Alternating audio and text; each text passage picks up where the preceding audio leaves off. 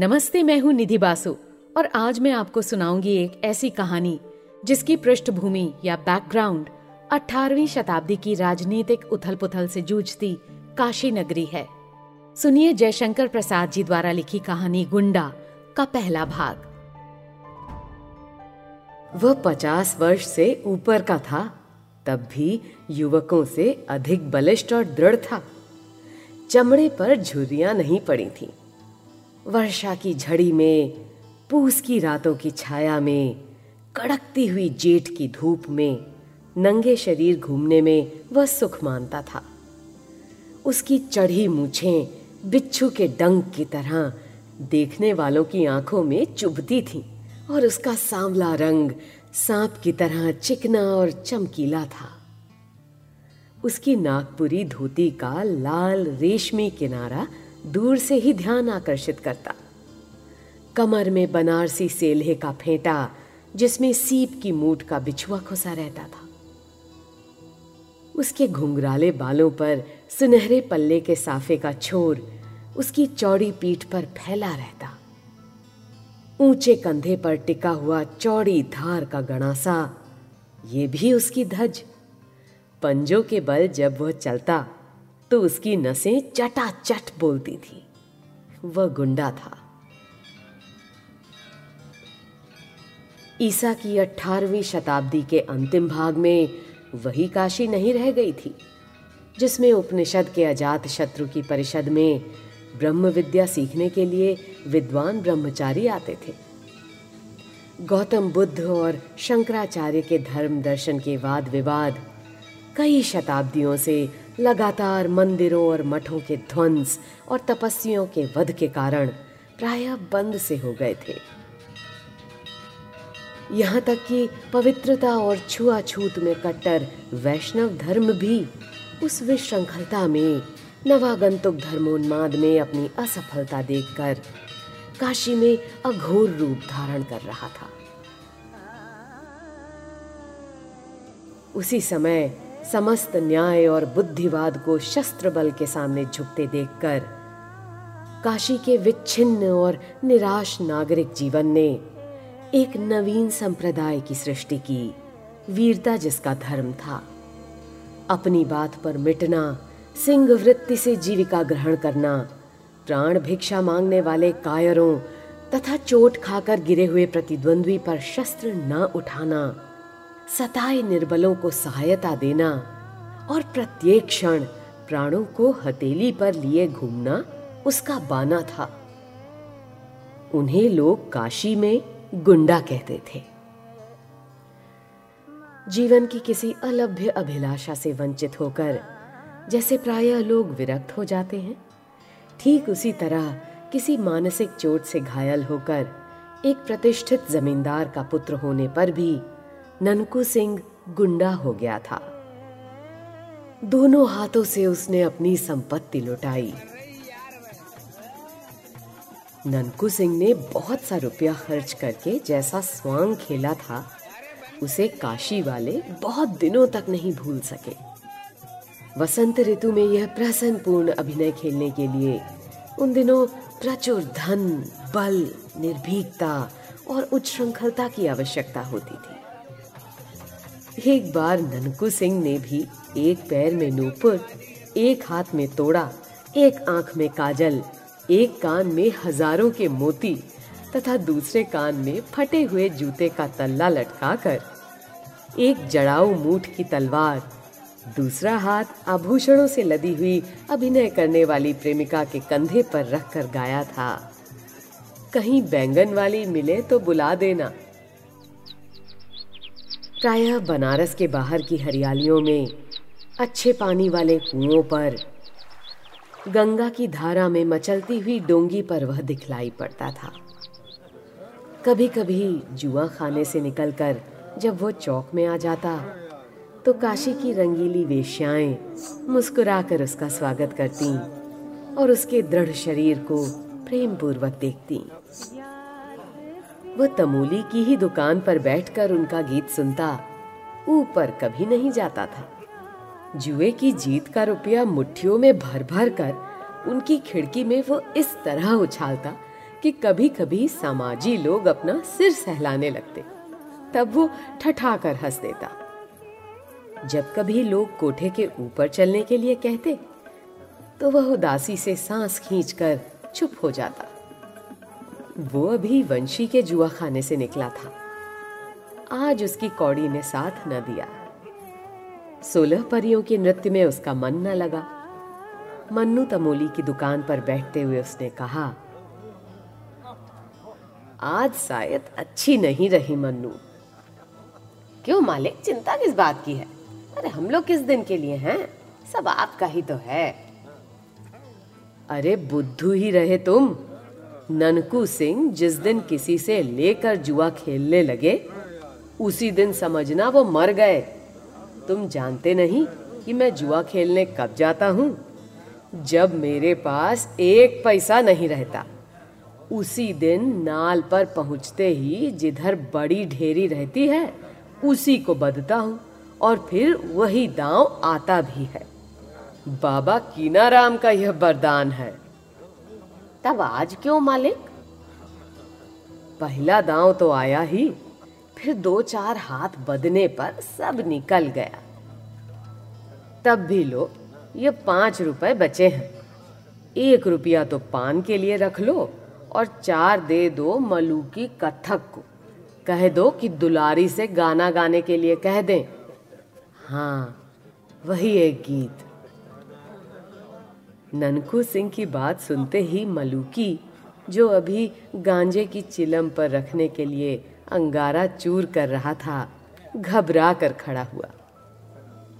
वह सीढ़ियों पर दौड़ता हुआ चढ़ गया। चिलम को देखते ही ऊपर चढ़ा, इसलिए उसे चोट भी लगी। पर ननकू सिंह की भ्रकुटी देखने की शक्ति उसमें कहा? उसे ननकू सिंह की वह मूर्ति न भूली थी। जब इसी पान की दुकान पर जुए खाने से जीता हुआ, रुपए से भरा तोड़ा लिए वो बैठा था। दूर से बोधी सिंह की बारात का बाजा बजता हुआ आ रहा था। ननकू ने पूछा, ये किसकी बारात है? ठाकुर बोधी सिंह के लड़के की। मन्नू के इतना कहते ही ननकू के ओठ फड़कने लगे। उसने कहा, मन्नू यह नहीं हो सकता। आज इधर से बारात न जाएगी। बोधी सिंह हमसे निपट कर तब बारात इधर से ले जा सकेंगे। मन्नू ने कहा तब मालिक मैं क्या करूँ? ननकू गड़ा सा कंधे पर से और ऊँचा करके मलुकी से बोला मलुकिया देखता है? अभी जा ठाकुर से कह दे कि बाबू ननकू सिंह आज यहीं लगाने के लिए खड़े हैं। समझ कर आवे, लड़के की बारात है। मलुकिया कांपता हुआ ठाकुर बोधी सिंह के पास गया। बोधी सिंह और ननकू का पाँच वर्ष से सामना नहीं हुआ है। किसी दिन नाल पर कुछ बातों में ही कहा सुनी होकर बीच बचाव हो गया था। फिर सामना नहीं हो सका। आज ननकू जान पर खेलकर अकेला खड़ा है। बोधी सिंह भी उस आन को समझते थे। उन्होंने मलूकी से कहा, जा बे, कह दे कि हमको क्या मालूम कि बाबू साहब वहाँ खड़े हैं। जब वो हैं ही तो दो समझी जाने का क्या काम है? बोधी सिंह लौट गए और मलूकी के कंधे पर तोड़ा लाद कर बाजे के आगे ननकू सिंह बारात लेकर गए।